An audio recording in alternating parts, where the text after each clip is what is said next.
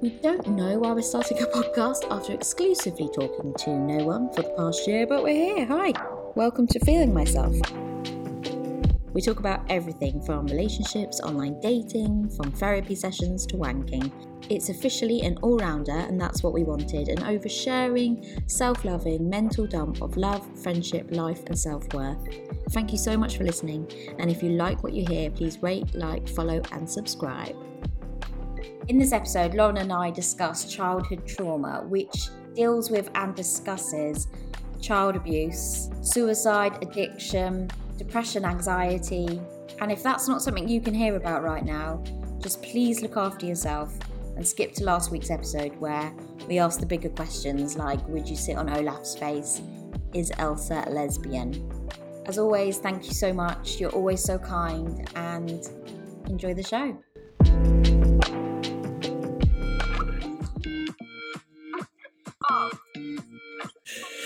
That is such a banger.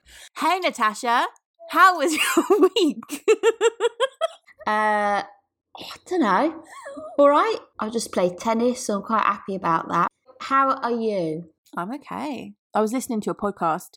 My my therapist texted me and she was like, "If you have time, I think you should listen to this podcast," which I knew meant you better fucking listen to it. But yeah, it was this podcast. Um, it was Alanis Morissette's podcast. Whoa, that's cool. Yeah, and she had this woman on there. But the first half, I was very, very into, and it, they were talking about codependency. But this woman doesn't call it codependency; she calls it immaturity something, which is about right because it's basically we're all wounded children, aren't we, walking around? She was saying that some people come to her and they say like, "But I don't know anyone who's normal. Surely everyone is is like this."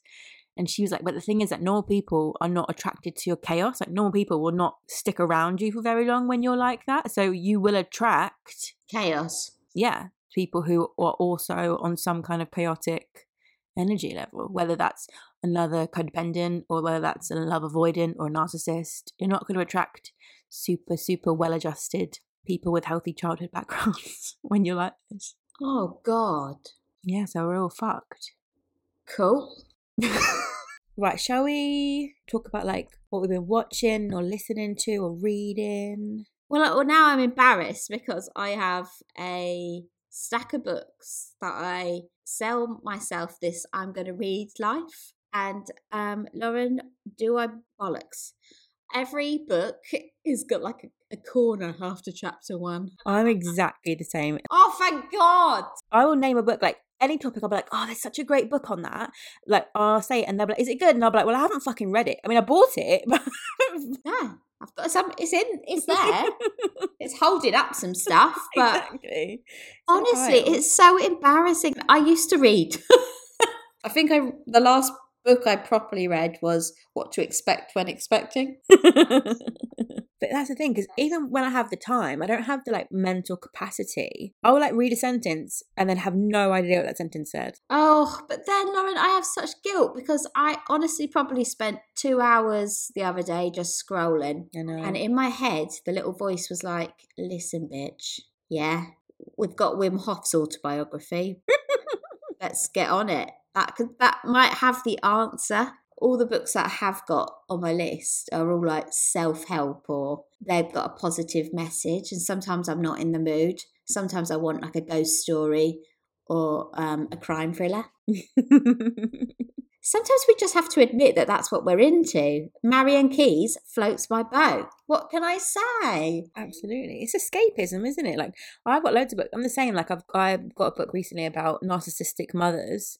That's probably great and really helpful, but it's also very heavy, and I don't always want to sit with those feelings. Sometimes I just want to like read some absolute shite. Yeah, no, it's too heavy, man. I think also pandemic has really kicked our asses. That's why like I binge watched Bridgerton. I needed everything to be light and fluffy. Absolutely. I this is shameful. This is literally embarrassing. But I have started watching Friends again. Oh my god, you absolute filth bag. Well, I, and I know, and it is awful. Like watching it back now, like so much of it, obviously from a 2020 lens or 2021, whatever, it is inappropriate and there's so much in it that's problematic. But at the time, you know, it is what it is, and it, it is just so light and fluffy, and you can just Mm. have it on in the background, and it just, yeah, it's just such a good vibe. And it reminds me of like a simpler time. It reminds me of watching it when it was on Channel 4 all the time. And Oh, it's every Sunday, Hollyoaks, yeah, and Friends. I think the thing with Friends is it's the predictability of it. Like, you know what's going to happen. You, there's no surprises here. Like, you know what you're getting. It's just pure escapism. Every Real Housewives I'm watching, babes. So I want to tell you that I'm watching documentaries. It depends what, what your class made in Chelsea as. it is a documentary. We look back as one. Uh, but yeah, I am a scumbag. I'm not watching anything. I'm watching that and Vikings. I have never watched Vikings. Everyone tells me to watch it all the time. And in Vikings, all the women are so badass. Are they? And they're like at the front of the fights. And there's this amazing thing that they do uh, when they're about to go fighting. And Lagertha, the main Viking lady, she's like, shield wall! And they create this shield wall. Right. And honest to God, I just shout shield wall at anything that's upsetting me now. That's that's a way to live. I love that. And yeah, of course, it's got Travis Fimmel in it, hasn't it? He's a regular feature on the old TMC. I'm gonna I'll add it to my list.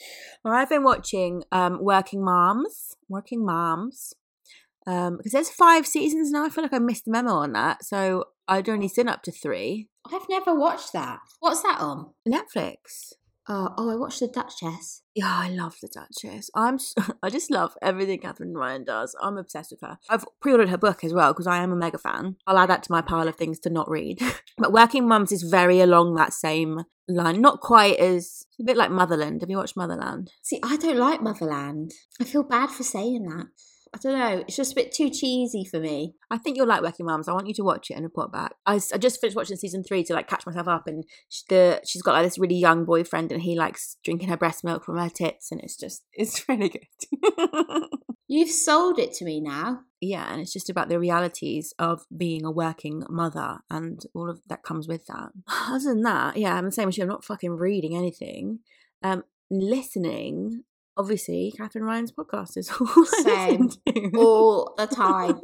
I love this trend of everyone making podcasts because people who I like really respect and admire now talking to me for an hour. Like, So, what sex toys have you been playing with? I've still got, I've got this. uh You've been holding that for since 11 and it's now three nearly. It's just so squishy. You just treat a dildo like a stress ball. Yeah, they are. I I wonder if that the microphone's picking up my. It's me hitting my very firm dildo. I just love having one around. To be honest with you. But I am in quite a lot of pain down south. Wait, wait. So, so you texted me the other day, didn't you? And then I was like, "Can you say this for the podcast?" Fucking rude that was. it was such a golden story. I felt like it needed to be told here, and I wanted a Well, genuine. I know. That was when we were going to be like, how was your week? Well, it was. Come on. I went on an impromptu London overnight stay date with the man I'm seeing, who we will call Ernest. So, me and Ernest went to London last week to go to see art because we're cultured. But then we came to the sex portion of the evening As you do. and that was going fantastic except i had the most insane hay fever attack in the afternoon so i couldn't breathe out my nose. And then we were basically 69ing each other and i just thought well this is how i'm going to go then. I'm going to suffocate. But because i was like upside down my nasal passages cleared Excellent. and it was all fine. So just in case you're wondering it went fine. But as we were finishing he was like I'm gonna go down here, you go up there. But um, I think I was in like a cum zone, so I was not listening. As I slid up, I basically snail trailed his head, and he was just like, "Natasha, you're sitting on my head with your fanny." but you know when your legs have like gone, I just couldn't get up quick enough, and it. I think I was slowly suffocating him with my flap slaps. I mean, if you have to go, that is a great way to do it. So we both had near life and death experiences. Me with my nostrils being blocked, and him with my absolute chaotic vagina in the face. you had a really good time. Honestly, it was uh, some stuff happened, I but my vagina is so sore this morning. Like you know when you've been really Railed. I am. Um, this is a long time ago now, but my vagina was so sore. I actually had to reach out to Instagram. I literally was like, guys, I can't walk. I can't even sit. Like it's so uncomfortable. And what I ended up doing is I got some sanitary towels, like the thick ones, not the thin ones. Um, I got some witch hazel, put a bit on there, froze them. I still have some in my freezer. Wrap them in foil, put them in my freezer. Stick one in your knickers when your fanny just needs a bit of soothing. mm-hmm. Thank me later. My yeah, my vagina was bruised. It was it was not happy, but it worked a treat. It's like a little ice lolly for your fanny. I've learnt so much from this chat. I feel like I'm really sharing some knowledge today. You sound like a scientist. Life is too short to not be having mind blowing sex. Oh, I'm still recording. Are you? Yeah, because today we're going to our life stories, aren't we? So it might not be a super hilarious episode. right, here's the thing. Here's what I've been thinking all week about this. All of us have these life stories that are full of beauty and pain and heartbreak and happiness and like everything. They're all so unique and they're all what shapes our perspective on things. We're going to have some people on this podcast to come and share their stories that we're going to get so much from. And I think we should absolutely share ours and give some context to who we are and what made our opinions our opinions. You were born in 1989? I was, yeah. Thank God, because I don't know how I would feel if you were in the 90s. Just made it. Yeah, so what went wrong with you? I certainly, and I think a lot of people spend a lot of time feeling like, well, it could have been worse. My life isn't really that bad. It could have been worse. I don't have any right to be thinking like, oh, my life's shit because, you know, I've got a roof over my head and blah, blah, blah. But we're not playing trauma top trumps. It's not a competition. Yeah, exactly. And and everyone's like, if you found something in your life difficult, that's that's so valid, whether or not someone's had it worse, better, different. I don't know if you've had this, but like because this year I was dating lots, I would I would overshare. I'd get all my trauma out the way on the first date. And I'm like, this is as crazy as it is. Yeah, I totally get that. Like from that, especially from that perspective, like laying it all out. This is my darkest pieces. Like save us all some time and run now if you're going to run. This is another thing of like knowing what the fuck is normal or healthy and what isn't. And I don't have a clue either. We, me and my therapist went through some emotional needs, and one of them is privacy. Well, I am someone who broadcasts their entire life on Instagram to 25,000 people. So I was like, privacy? What do you, like, I don't have a door in my bathroom either. Like, what do you mean? And yeah, it's like sometimes it's it's almost easier to overshare. Yeah, that's me. I don't know. That's like, well, I've told people, and I, I'll laugh at it rather than actually sitting with the real feelings on your own and accepting what what it is. Do you listen to like Brené Brown? I love the power of vulnerability. Changed my life yeah so so being vulnerable. So this whole time i've been like i'm so great because i'm so vulnerable and i share this stuff. When she when she was talking about you know vulnerability is not live tweeting your bikini wax i was like oh hang on a minute. Like i don't i don't know if i'm getting this quite right because i think maybe i'm too much. It's a fine line to find that boundary for yourself isn't it? But then this is the reason like i was getting nervous. We discussed that we should like do this tell everyone about ourselves and i got nervous because I've actually got it down to what might sound like an unemotional script. I mean, I think the thing is, it's your story and you can tell it or not tell it in whichever way you want. I think your story is worth telling if you want to tell it. Deep. You go first. I you were like, "Oh, I don't think I could fill very long." And I was like, "I could talk for about 3 or 4 days about myself." Where do you start?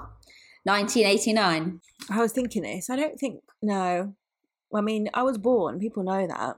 Well, like, how did you? How did Dylan come to be? Yeah, let's start there. Hang on, let's hydrate. Um. Okay, so I have a history of horrific relationships. I was just talking on Instagram about one particular horrific relationship with a DJ um, who was an asshole and who got a married woman pregnant while we were together. And then I stayed with him because that's childhood trauma for you and um it was just awful and then he ended up marrying someone else it was just horrific. How old were you? So that was like nine ten years ago so i guess i was like 21 at the time. At the time i thought i was like totally cool and in control but now looking back i can totally see that i was just desperate to be loved and desperate to be wanted and enough and that's why I stayed with him because I didn't believe anyone else was going to love me and I wanted it to be with him. Do you think his like love and or atten- or not even love his attention validated you Yeah, because eh, when I first met him, I didn't even like him. But just having someone who was like willing to put the time in, he like wore me down. But it felt really flattering at the time because he really wanted to go on a date with me, and it just filled all the holes that at the time I didn't even know that I had, and made me feel good and worthy and good enough. And looking back now, I can see that every single relationship I ever had it was always just with people that had shown interest in me. Like I don't think I felt anything for anyone until they showed interest in me, and then I was like, oh, I have to like you because you like me, and God, no one likes me, so please, I'll pick you. You know what I mean? Like it was, mm. it was not healthy. It was just one of those relationships where we ticked every single toxic red flag box. Like the first time he told me he loved me, we were having a screaming match outside in the rain. Like it was, it was out of a fucking shit movie, like screaming at each other, getting pissed down with wet. And then he was like, "Cause I fucking love you," and I was like, "I love you too." And guys, if that happens, like that's not. I was like, "How romantic!" No, it was awful, but that's the stuff that I think gets romanticized a lot. He would DJ for this local club and they were doing this competition where on Valentine's Day where you could win a date with him and he was like babe, we, I can't say that I've got a girlfriend. It'll be like bad for business. So like I have to just go on a date with like a random girl who wins this competition. And like, oh, the whole thing was just, just awful. Just really, really bad. And so once I got out of that, and the joke of it is I didn't even dump him. Like he dumped me. He married someone else and that was the end of it. Like I was there to the bitter end. When he got that girl pregnant, I remember saying to him, like, I'm going to go out for the day. If you think of me, if you think about me, like just text me and tell me. Like I just want to know that you're thinking of me. And he didn't text me that whole day. And I still went back that night and ended up like getting back with him. And it, oh, it was just awful. Anyway, so after that, I was in such a bad, bad, dark place. I had to change my phone number. I moved to, I moved to Norwich. So I moved to a different like town, city, just to try and like start over. And I was just so sad and broken. And then um, I had a new job. I was working at Vodka Revs being the manager there and I was drinking a lot, sleeping around a lot, which nothing wrong with that, but that wasn't really healthy for me because I was still looking to fill that hole and I was just looking for someone, anyone to show any kind of attention in me to make me feel validated. So yeah, I got myself into like quite a few tricky situations. And then this girl I worked with was like, "Oh my god, my boyfriend's brother, like you'd really like him. He's he would be really good for you." she showed me a few pictures and I was like, mm, all right, yeah, he's a bit of me. Um, so she like set up for us to meet. October we met, and by February I was pregnant with Dill. So yeah. So obviously I don't regret having Dylan, but yeah, it wasn't um, the most ideal of circumstances. We didn't know each other. We were both really quite young. I think I was like 22, 23, and he was 21. And um, we didn't know who each other were. Like we we had hadn't grown up. We didn't have a clue what we were doing or if you wanted to even be together. And then suddenly we were stuck together. I had to go tell my mum that I was pregnant and I was mortified. It wasn't the moment that you want it to be. Like I wanted it to be really happy and it wasn't. I was so embarrassed. Aww.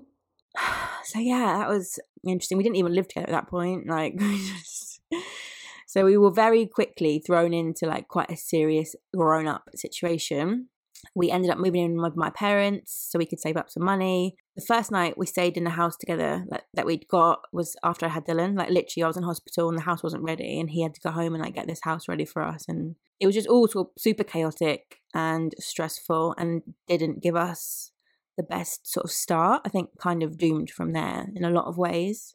So that ended really badly. Dylan was two months old when he moved out for the first time and um, we sort of went back and forth, back and forth for a little while, but it was not good. Yeah, it wasn't fun. That was my rock bottom. That really, really was.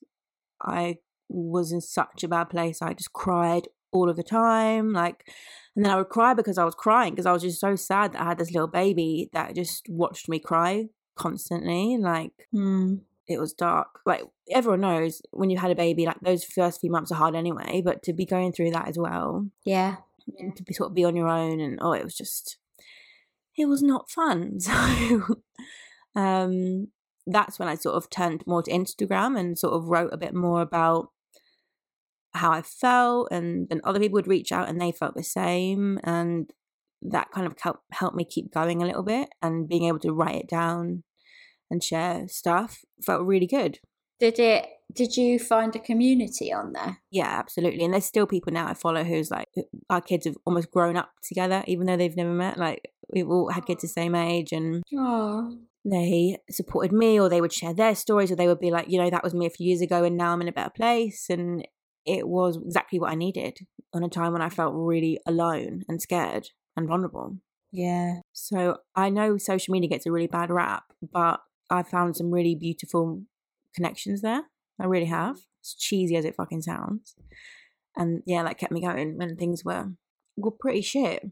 Mm-hmm. um, when Dylan was two, I met my next boyfriend, and that was great for for a while. That was really great. But he was super normal and super well adjusted and healthy, and I I couldn't do that. I couldn't be in an adult relationship because I wasn't emotionally an adult and I didn't understand that he all, even all my friends were like it's so weird he doesn't get jealous and like he, like now I'm like cuz he's a fucking normal person but at the time I was like why aren't you getting jealous like you know my idea of a functioning relationship was so mex- messed up that I couldn't accept what he was giving me.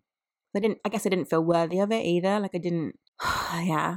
I have a lot of regrets about that one but it is what it is. I remember him talking to me once about a friend of his who was in like a domestic violence sort of situation and he'd helped her move out of this house and he'd got her free and then she'd gone back to the partner and he was furious and he was like i can't believe she would do that. I'm never speaking to her again. And i was like but you, you don't get it like have you never felt like you just couldn't live without someone like i completely understood why she'd gone back like i got it mm. and he was like, That's ridiculous. No, why would I feel like I couldn't live without someone? And I was like, Oh, it's so sad that you feel like that. It's so sad you've never felt love like that. And now I'm like, What a fucking twat I was. Like, he, he didn't feel that because that's a healthy way to feel. It's not normal to go back to people that treat you like shit, but that was my normality. Do you know what I mean? Mm. It's a weird one now looking back. But where does that all come from? Well, I don't like for a long time, I didn't know. For a long time, I didn't really get it. And then about two years ago now, I had like some sort of breakdown. Like I just a few things happened and I I couldn't cope any longer. So when I was with Adam, I had a miscarriage and um obviously like it's really sad and I was devastated to lose the baby. But it was also like quite physically traumatic as well. Like at one point I was in hospital and I, I really, really thought I was gonna die. Like I really thought this is it, I'm gonna die. I was like lying on the floor of the toilet, I couldn't get up, like oh it was just terrific. And um yeah, I think that that bit bothered me quite a bit as well. Like I had a lot of flashbacks of that, and then some other stuff happened. So I ended up going to therapy, which I probably should have done a good ten years earlier. And it was really only then that I made any kind of connection between all of this and my childhood. That was the first time. Yeah, I, a lot of things happened in my childhood, but I had I thought I dealt with them. I thought they were in a box. I thought I'm over that. It doesn't it hasn't affected me. I used to be like, oh, it's amazing. I'm so normal considering things that happened. Yeah. And then, yeah, suddenly I was like, whoa.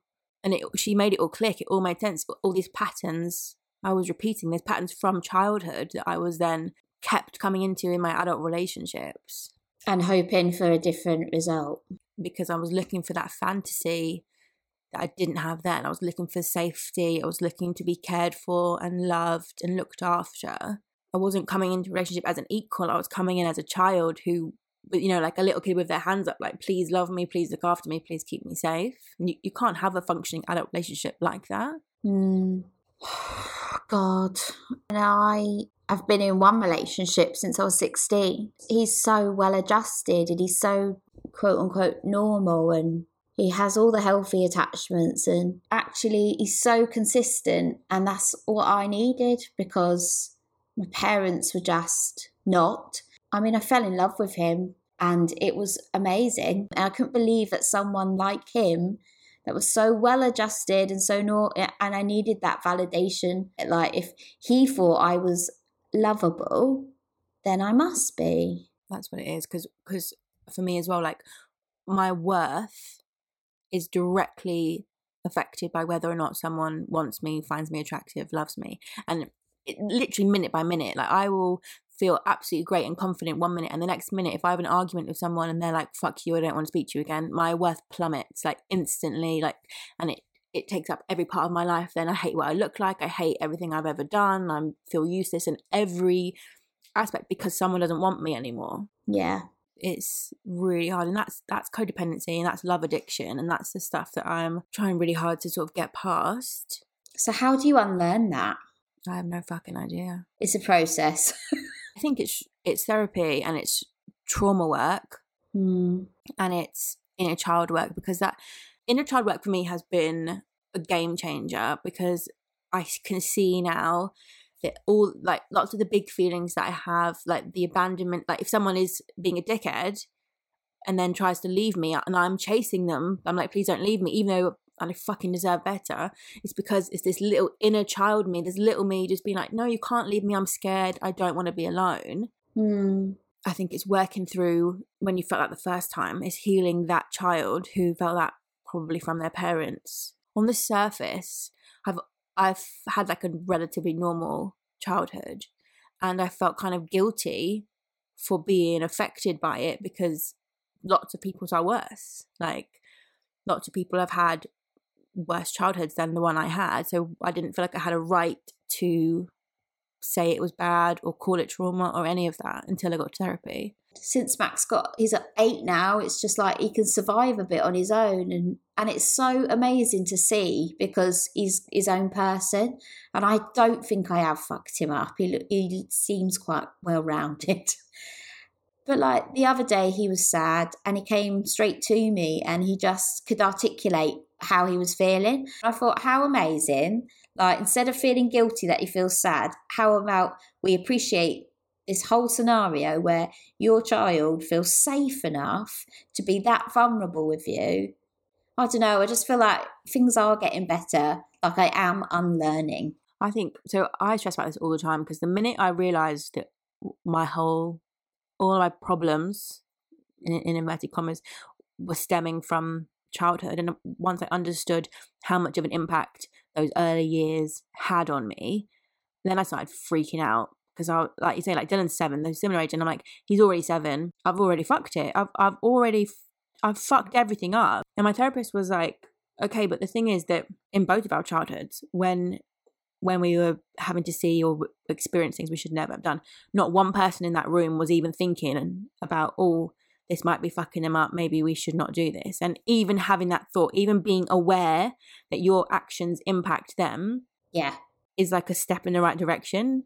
And yeah, being able to correct mistakes. Mistakes aren't are going to happen. I, want Dylan to know that I'm not perfect because I grew up thinking my parents were supposed to be perfect, and I was so fucking pissed off that they weren't.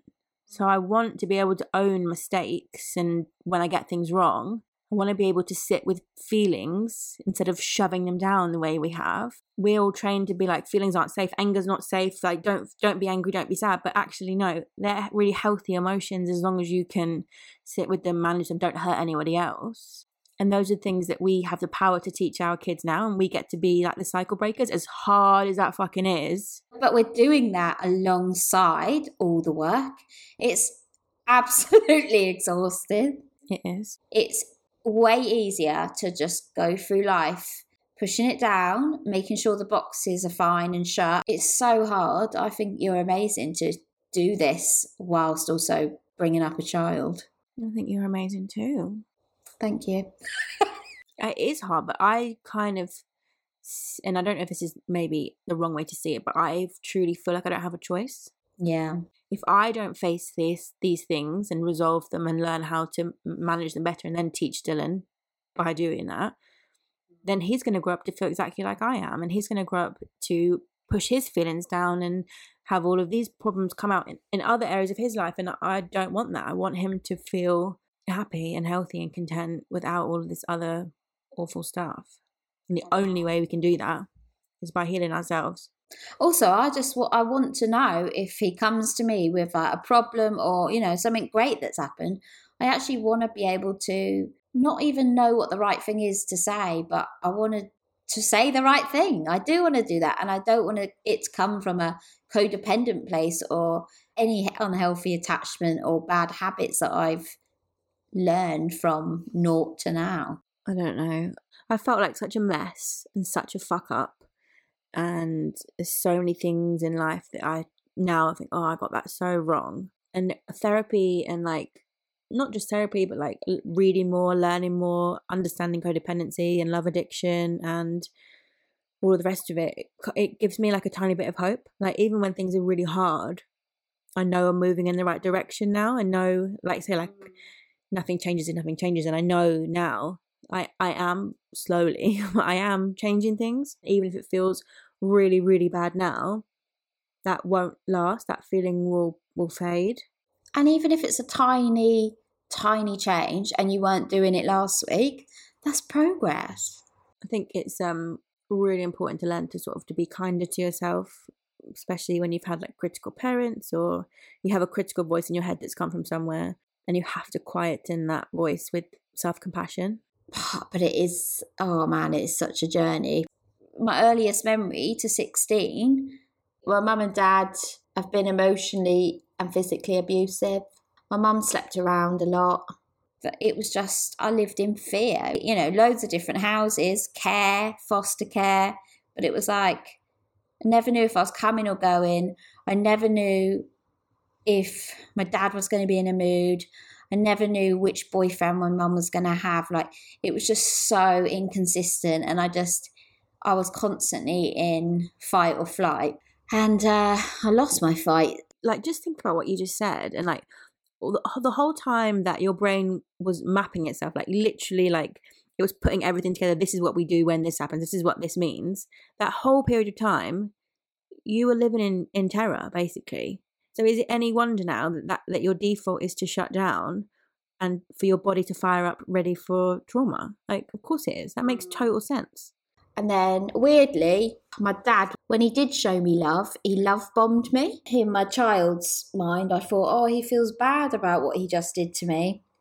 He's going to make it up to me.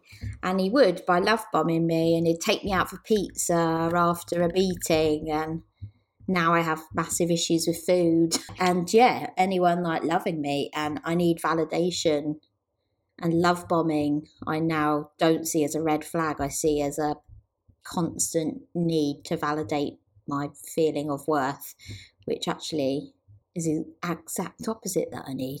There was just no love and attention really from my mum.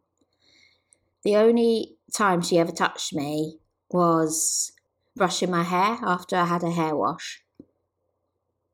And now the only way I can get to sleep is watching ASMR videos of people brushing girls' hair. So that's great.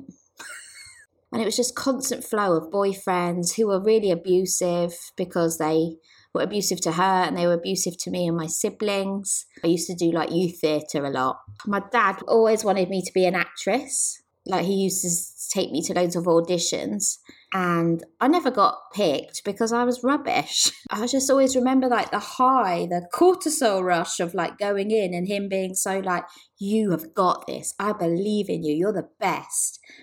And then like literally within 20 minutes it was like, you were shit. This is why you didn't get it. You're not skinny enough. You don't look like this. And this was, you know, I was young. I was probably eight. And it was just, it was a lot and I was constantly going to auditions, feeling the rejection anyway. Then my dad would reject me because I didn't do well in the auditions. If there was love, it was just really fake in my adult life. I don't believe it when people say they love me. There's something else behind it. And if someone's not consistent with me at all, I, I just implode. The step monster didn't like to share my dad. So I felt like she provoked him quite a lot. And he just physically would hurt us a lot. It it was, it was just constant fear and going to school and covering bruises and no one noticing. I constantly think you're going to get saved by someone, and I just didn't. So I learned really early on that no one was coming to save me and that I needed to just survive. So I just did. I just placated, I read rooms, I molded myself to who exactly what that room needed me to be. And then I met Ian, and honestly, I mean, he is to this day just one of the most important people in my life, and he saved me. And I, he probably hates that I even say that, and he would give all the credit to me. He was moving to Brighton. I moved in straight in with Ian and basically, you know, lived happily ever after until just before lockdown when we separated. But I'm about to be 37 and I got with him when I was 16, so it's been 20 years. It's a long time. It's just, we were so young. We've grown up together, but now we've kind of grown in different ways and want to explore what that is and what that looks like. He is my safety net, and this is the first time in my life where I've been on my own and I'm making mistakes and feeling bad. I'm getting angry and don't know what to do with it. I'm getting frustrated because there's so much stuff that I never did for myself, like my finances. Or, you know, I just had to buy a hammer the other day. It's so small, but for the first time in my life, I'm on my own and I'm completely responsible for myself and my child, but I'm doing it and I think I'm actually doing all right. And I think for so long I told myself I would never be able to and the fact that I can is is and has been and keeps going it's like so empowering. Do you think that when you and Ian broke up, because I guess if he's saved you and he's taken you away from all of that, like it must have been really difficult to then walk away from that, like you said, that safety net? It was just so hard because no one had done anything wrong. It was just feelings. And also, we're like, you know, I'm proud that I've been married for 13 years and we've been, I've been with this guy for 20. It's been incredible being married to him. But it's that was uh, that was like one of the hardest things I've ever done is walking away from Ian. Yeah. And my complete safety net. Just into the absolute unknown for you. Yeah. What fucking Elsa. You're so brave. I think so many people are in that situation and just stay because it's easier to stay. And I think it's so brave to be like, no, like say, I want to explore this new stuff. I want to take a, this leap. Like that's incredible. Oh, is it brave though? I think so. Thanks. Didn't feel brave.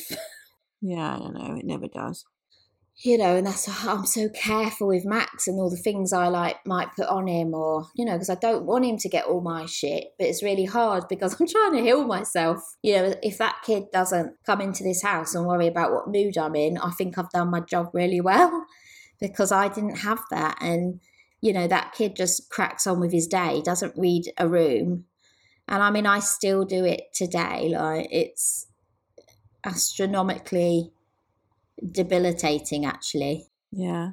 I thought that kind of thing was normal. Like again, until I got to therapy, I honestly thought that was just everyone does that and it like it's called hypervigilance, isn't it? And I just thought mm. we're all doing that. But but you're right, it comes from a place where when you were younger, your your safety depended on you being able to read the room and act accordingly. And I'd do it now. Like if people to a silly degree, like if people's tone of voice is just slightly off, or if their their text message is just slightly different from how it would normally be, just immediately sends me into being five years old and being really unsafe. You, I think you either go completely opposite way from your childhood, or you become you become your parents, or you go the opposite. And and I think often when you go the opposite, I'm certainly the same. I've tried so hard to go the opposite that I've gone too far the wrong way, if that makes sense. And like for a while like I had such a bad like opinion even of like mental health. And I was I don't need any of that and I'm not going to cry and I'm not going to because I was so desperate to not become my own mother. They actually made me ignore things that I should have been watching and I think you spend so long fostering a different childhood for your kids that it takes over everything it's exhausting and you actually get things wrong the other way, don't you? Like you go too much. Oh my God, massively. That's what I found in therapy is like all of these things that are now causing me a hard time, you know, like they're all the things that we now are sick of and wish we didn't do. They at some point they kept us safe or, or safer at least. And they all served a purpose. And my therapist always says it and I find it so validating. What she always says, like how clever how clever and smart of young you to figure out ways to stay safe like how smart of you know five ten year old you to come up with those ways of staying safe that's amazing and that's brilliant.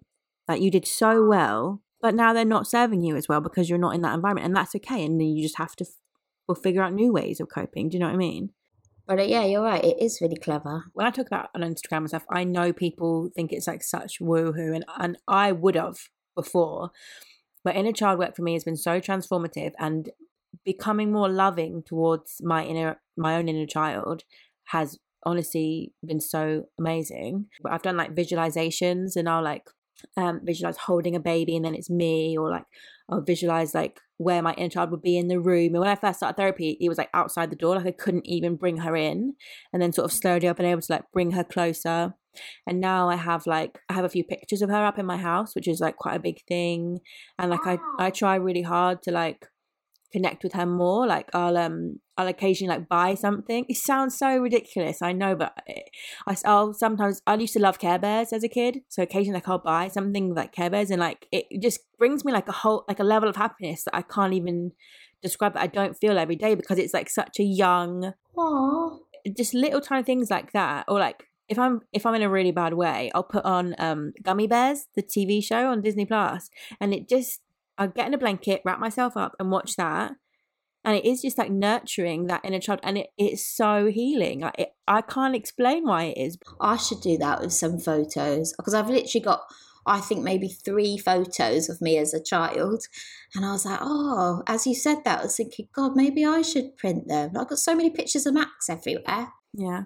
It started by I just took one into therapy and then she was like, you know, if you felt comfortable, you could put that somewhere in your house so you could look at it. And so I've got it um in my kitchen right by my Alexa. So I, when I check the time, I just always see her and it it's just Oh. I feel more connected to her and I think that's really important because when you've spent so long either suppressing memories and emotions and feelings or just not looking at that part of you, to try and look at it in like an affectionate way. I, I need to look after you. I'm going to look after you now. No one looked after you then and that's awful, but I'm going to look after you now. Because it, it's hard at the moment, isn't it, to connect it also. I'll just be feeling really overwhelmed and it, I won't quite be like, oh, my inner child, but I'm getting better at realizing that's what I need. to then nurturing that part of you, doing things like painting, coloring. It feels fucking amazing. And I never would thought I would say these things, but it's really, really. Babes, I'm with you on the woo woo train. I also do just want to sit down now. Like, I don't want any more trauma. And I think that's why I can't make any new friends. And I won't really, I do find it really hard with new people because I can't let any more in. I don't know if I'll survive another one. This is it because it's dangerous, and that, I think that's that specifically is what keeps me. It's like ironic in a way because I'm stuck in miserable situations with people that Mm. I shouldn't be stuck with because I'm fucking terrified of the alternative, which is either being alone forever or having to let someone new into my life, which is just a whole new level of scary. Like, it's almost like better the devil you know. Like, Yeah. I'm in a shit situation, but at least I understand it. I know how the dynamics work. I'm used to it because it's a pattern I've been repeating forever. you know your role. Yeah, I found my place. But then that's so sad because it's limiting your potential to have this lovely life. And that can look in a million different ways. doesn't have to be perfect. It's just, it's your perfect. It's your way. It is sad. But if we don't even know what we're bloody looking for, how are we going to find it? This is it. And then I think you start to believe it's not out there for you. I don't think it gets easy. I think it just gets different constantly. It's just new ways to figure out how to handle it. Thanks for listening to our trauma. Come back next week when it might have got better. Oh yeah, hopefully this is has been an interesting listen. and people understand our perspective a bit going forward. This is who we are. Nice to meet you. If you've enjoyed listening, don't forget to like, rate, and subscribe, and tell all of your pals. Is that what they're supposed to do? I think so. I think that's what podcasts say these days. You can follow us on social media at Lauren Ashley Gordon. At Natasha Bailey. Come find us on Instagram. I'll be talking about dildos. Tasha will be talking about Vikings. 100%. Oh, I've just finished Feel Good. Put this back at the beginning.